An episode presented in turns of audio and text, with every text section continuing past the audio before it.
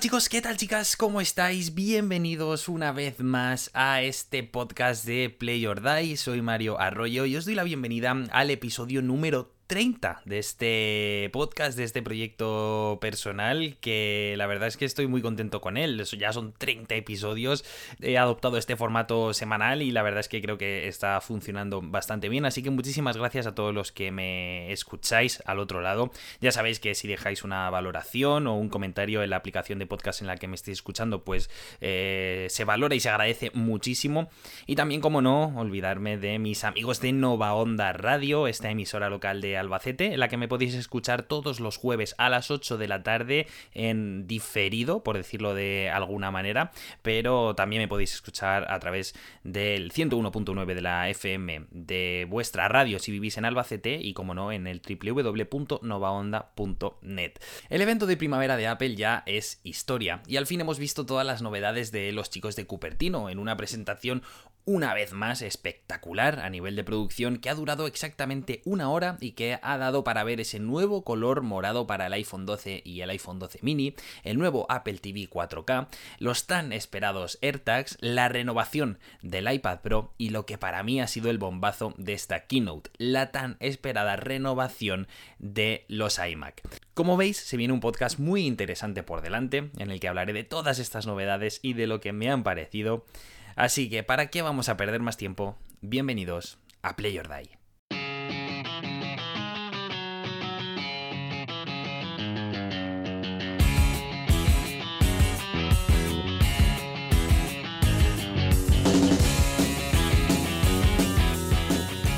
Los primeros minutos del nuevo Apple Event fueron tranquilos, la verdad, como suele ser en la mayoría de ocasiones, y Tim Cook salió a escena para mostrarnos, además de alguna función nueva para la Apple Card, ese nuevo color morado que llegará únicamente a los iPhone 12 mini y iPhone 12, olvidándose así de los iPhone 12 Pro y Pro Max que, oye, a mí personalmente me ha parecido bastante bonito, no sé a vosotros, pero a mí me ha convencido bastante. Y además esto me pareció muy llamativo, ya que Apple no suele hacer este tipo de cambios, es decir, el de sacar un iPhone en septiembre u octubre, como fue el caso de los iPhone 12, y meses después traer un nuevo color para ellos. No sé si esto será algo habitual, pero oye, eh, para todos aquellos a los que os guste el color en vuestros dispositivos tecnológicos, pues yo creo que le vais a dar una cálida bienvenida, ¿no?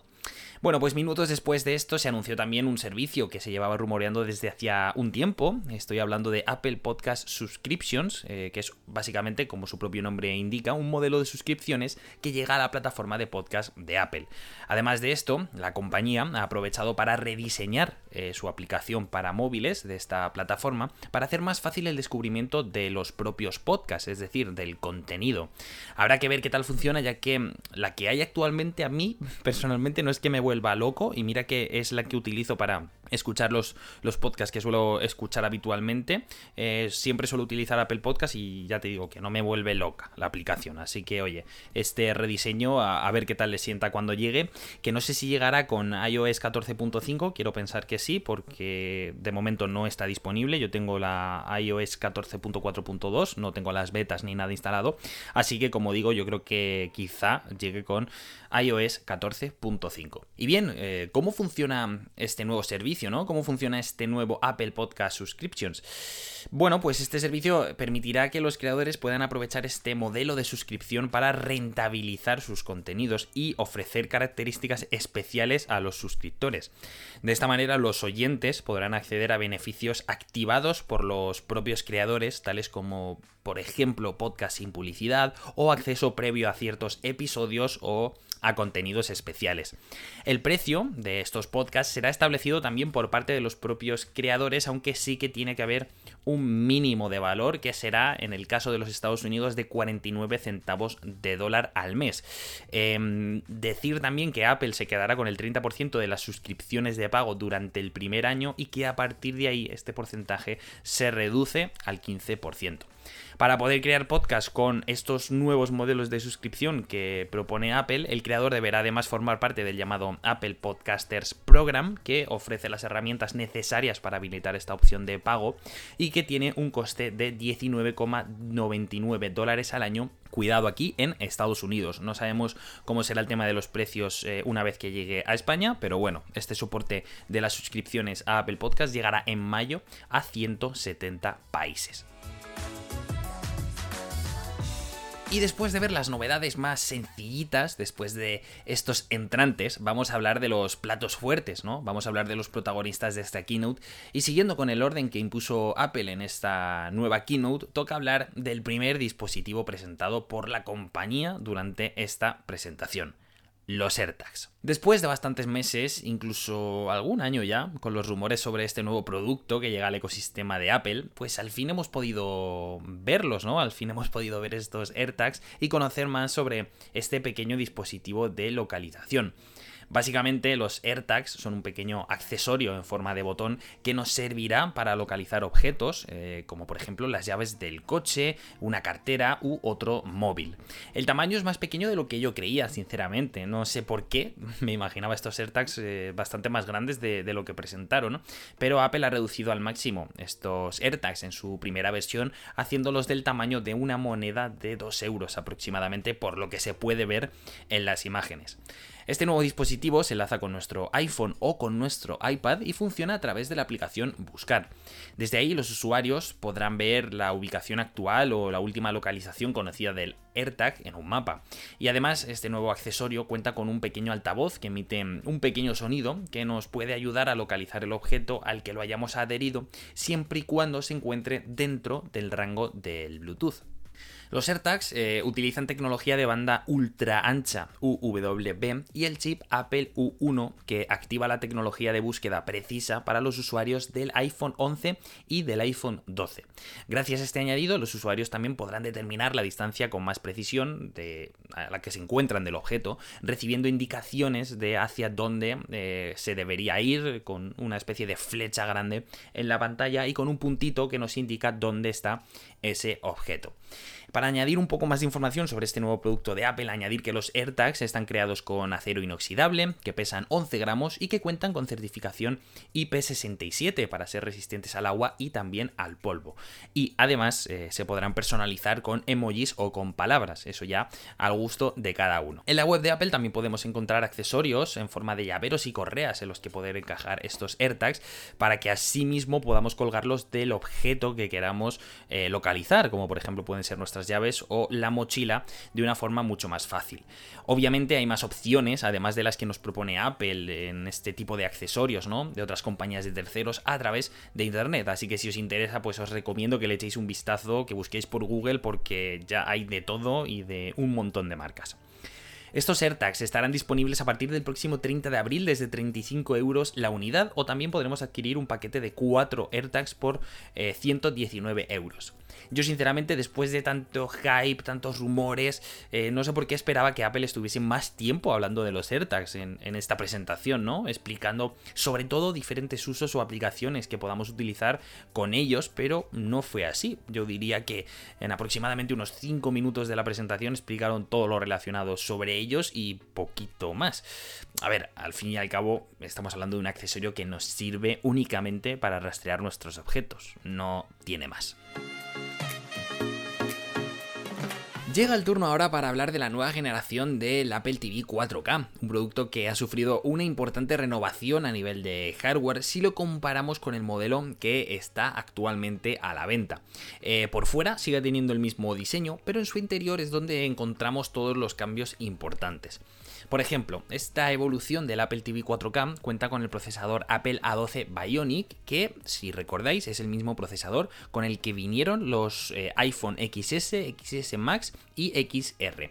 Esto permite nuevos cambios a nivel de prestaciones para este dispositivo de Apple y ahora será capaz de reproducir vídeo en HDR Dolby Vision a 60 frames por segundo, que es un formato que recordemos introdujeron en la propia grabación de vídeo de los iPhone 12 Pro y Pro Max. Y un dato curioso, y que también es una novedad dentro de este nuevo Apple TV 4K, es que ahora es compatible vía streaming desde el iPhone a través de AirPlay en Dolby Vision y con calibración automática recogiendo datos directamente desde el teléfono.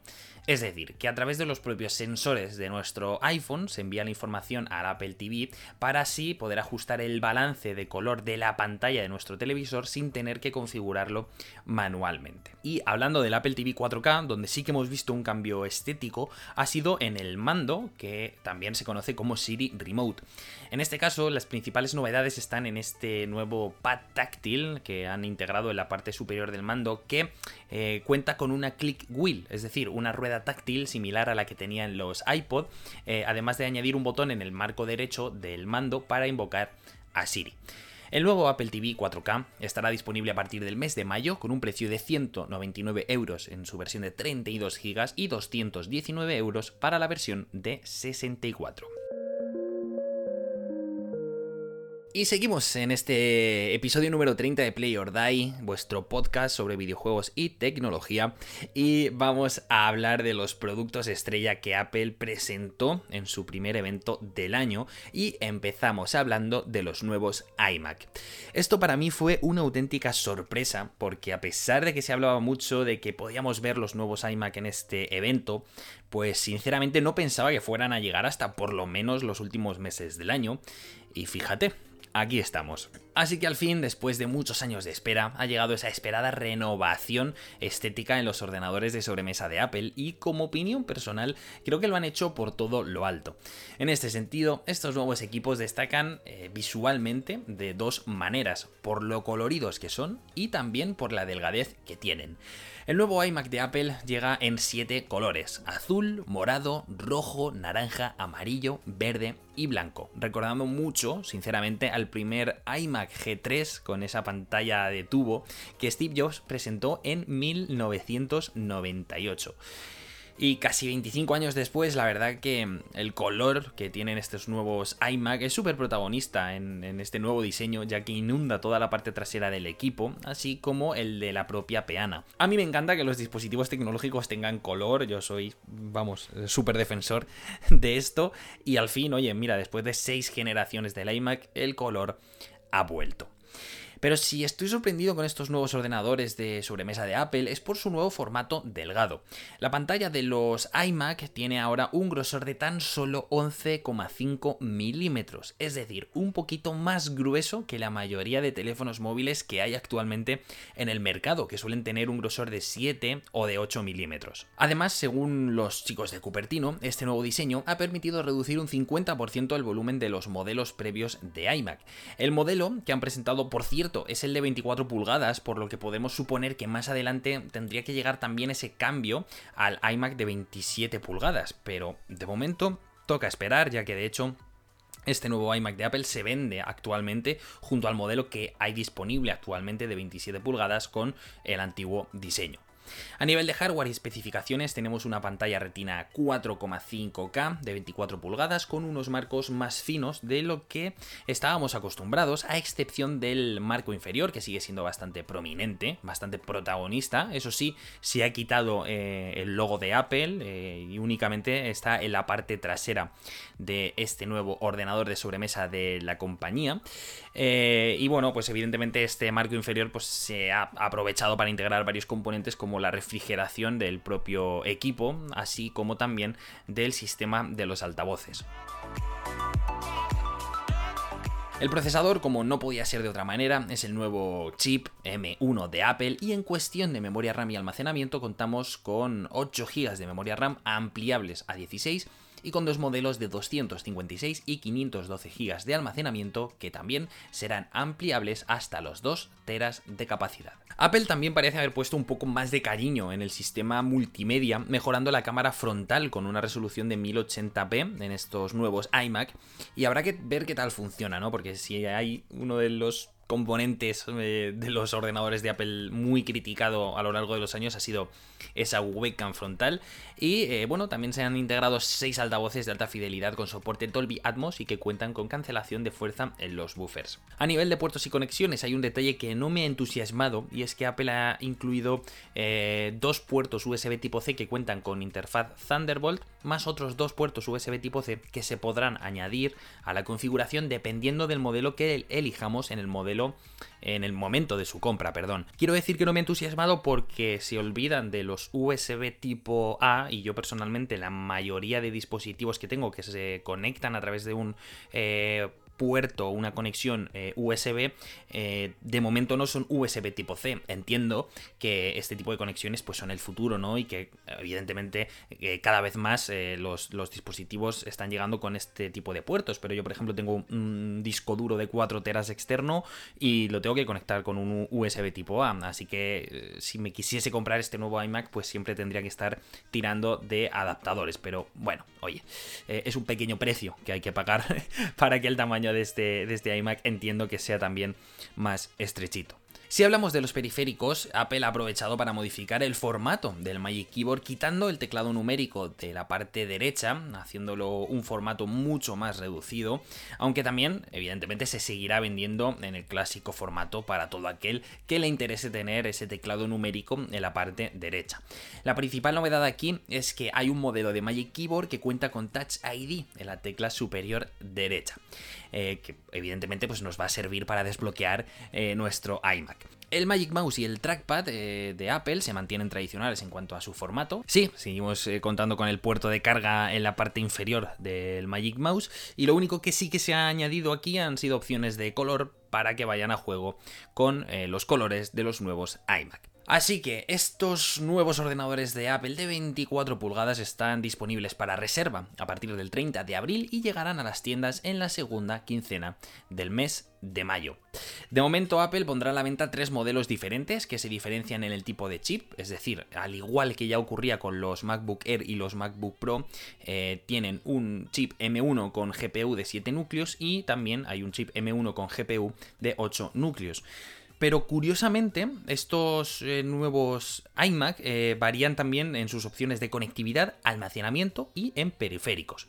El más barato lo podemos adquirir por 1.449 euros y los otros dos modelos incrementan su precio hasta los 1.669 euros para el modelo intermedio, llegando al tope de precio en el modelo de 1.899 euros, que para mí es el más interesante, ya que incluye más almacenamiento, con 512 GB de SSD, los cuatro puertos USB tipo C, dos de ellos Thunderbolt y el Magic Keyboard con Touch ID. Pero bueno, si queréis toda la información, os dejo un enlace en las notas del episodio a la página web de Sataka para que estéis informados de todos estos datos que la verdad es que son bastantes y hay que estudiarlos muy bien en caso de querer hacer una futura compra. Y por último, llega el momento de hablar de los nuevos iPad Pro, el producto que más se rumoreó semanas antes del evento y que ha sido el único en actualizarse dentro del escaparate de los iPad, lo cual quiere decir que no hemos visto ni una renovación en el iPad mini ni tampoco ese iPad de novena generación. Y sin ningún tipo de duda, este nuevo iPad Pro llega marcado por el aprovechamiento y la inclusión del procesador M1, algo que creo que muy poca gente se esperaba. Esto sin duda alguna ha sido para mí la sorpresa de esta keynote junto con la presentación del iMac, ya que, bueno, yo creo que la mayoría de nosotros creíamos eh, que Apple apostaría por una versión más potente del chip A14, es decir, una versión del A14X, por ejemplo, eso sí, que tuviese la misma base del M1, pero que no fuese el M1 como tal.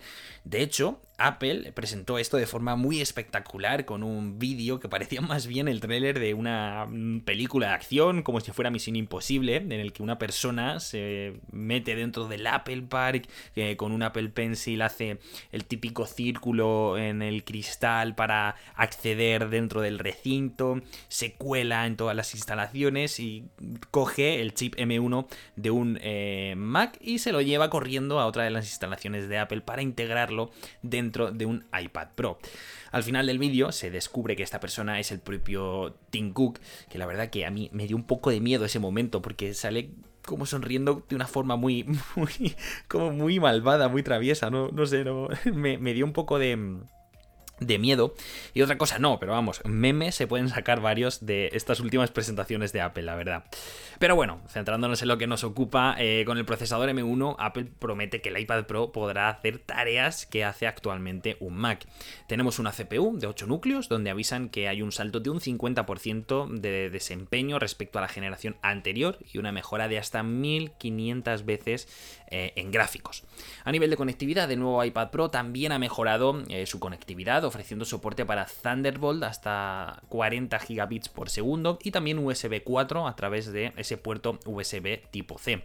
Es además el primer iPad que cuenta con conectividad 5G e incluye soporte para pantallas externas con mayor resolución, en concreto de hasta 6 y otra de las grandes novedades o incorporaciones de la que se estaba hablando muchísimo en las últimas semanas, eh, sobre todo de este nuevo iPad Pro, es la nueva pantalla Liquid Retina XDR que solo está disponible en el modelo de 12,9 pulgadas. Se trata de un nuevo panel que ofrece hasta 1600 nits de pico de brillo máximo 1600 nits, que es una barbaridad, eh, con un brillo medio de 1000 nits y un contraste de un millón a uno, gracias al uso de la tecnología mini LED. En total, Apple explica que han incorporado hasta 10.000 de estos mini LEDs en su panel de 12,9 pulgadas. Recordemos que en el modelo de 11 pulgadas eh, esta pantalla no tiene tantas prestaciones y en lugar de ser Liquid Retina XDR es simplemente Liquid Retina. Como añadido, el apartado fotográfico también ha sido actualizado con una nueva cámara frontal de 12 megapíxeles con gran angular diseñada para iPad y enfocada para utilizarse con eh, Center Stage, una nueva aplicación de videollamadas. El nuevo iPad Pro estará disponible en su versión de 11 pulgadas desde 879 euros, mientras que el modelo de 12,9 pulgadas llegará desde 1199 euros. Ambos modelos parten con 128 GB de almacenamiento y evidentemente estarán a la venta, al igual que ocurre con los iMacs, en la segunda quincena del mes de mayo. Personalmente, este primer evento de Apple del año me ha parecido de lo más completo, ya que además de todas estas presentaciones ha habido novedades en relación a los accesorios del iPhone y de los Apple Watch con el añadido de nuevas fundas y correas respectivamente y que ya están disponibles eh, en la Apple Store. A nivel de novedades, yo estoy más que satisfecho personalmente por todo lo que hemos visto en este nuevo evento, sobre todo por los nuevos iMac, que como digo no los esperaba ver hasta por lo menos eh, a finales de año. No hay duda también de que los nuevos iPad Pro han dado un golpe en la mesa añadiendo este chip M1 y la distancia que los separa de los ordenadores de Apple es cada vez menor. Por pedir, pues yo personalmente sí que eché de menos un poco más de información en cuanto al uso y aplicaciones de los AirTags y sobre todo eché de menos que no renovasen el iPad de octava generación, ya que por precio y por prestaciones es el que más me llama la atención y del que me planteo una futura compra, eh, sobre todo pensada para el consumo y reproducción de contenido multimedia. Pero de momento habrá que esperar. Así que aquí pongo punto y final a este episodio número 30 de Play or Die. Espero que os haya gustado y que os haya quedado muy clara toda esta información de todas las novedades que Apple presentó en el día de ayer. Em, dejadme las notas, eh, bueno, los comentarios de las plataformas de podcast en las que me estéis escuchando. ¿Qué os ha parecido todo esto? ¿Qué esperabais vosotros? Si os ha gustado, si os ha decepcionado y si en el futuro os planteáis alguna compra de estos nuevos dispositivos. Em, también me podéis encontrar a través de las redes sociales, en Twitter arroba envi41 y en Instagram Mario con dos os barra baja AB. Como siempre, muchísimas gracias por estar al otro lado. Es un placer haber estado aquí 30 episodios. Vamos a por otros 30 más, claro que sí. Así que, como siempre, espero que seáis muy felices, que hagáis mucho el amor y nos escuchamos en el siguiente episodio. Adiós. Let me go. Let me go.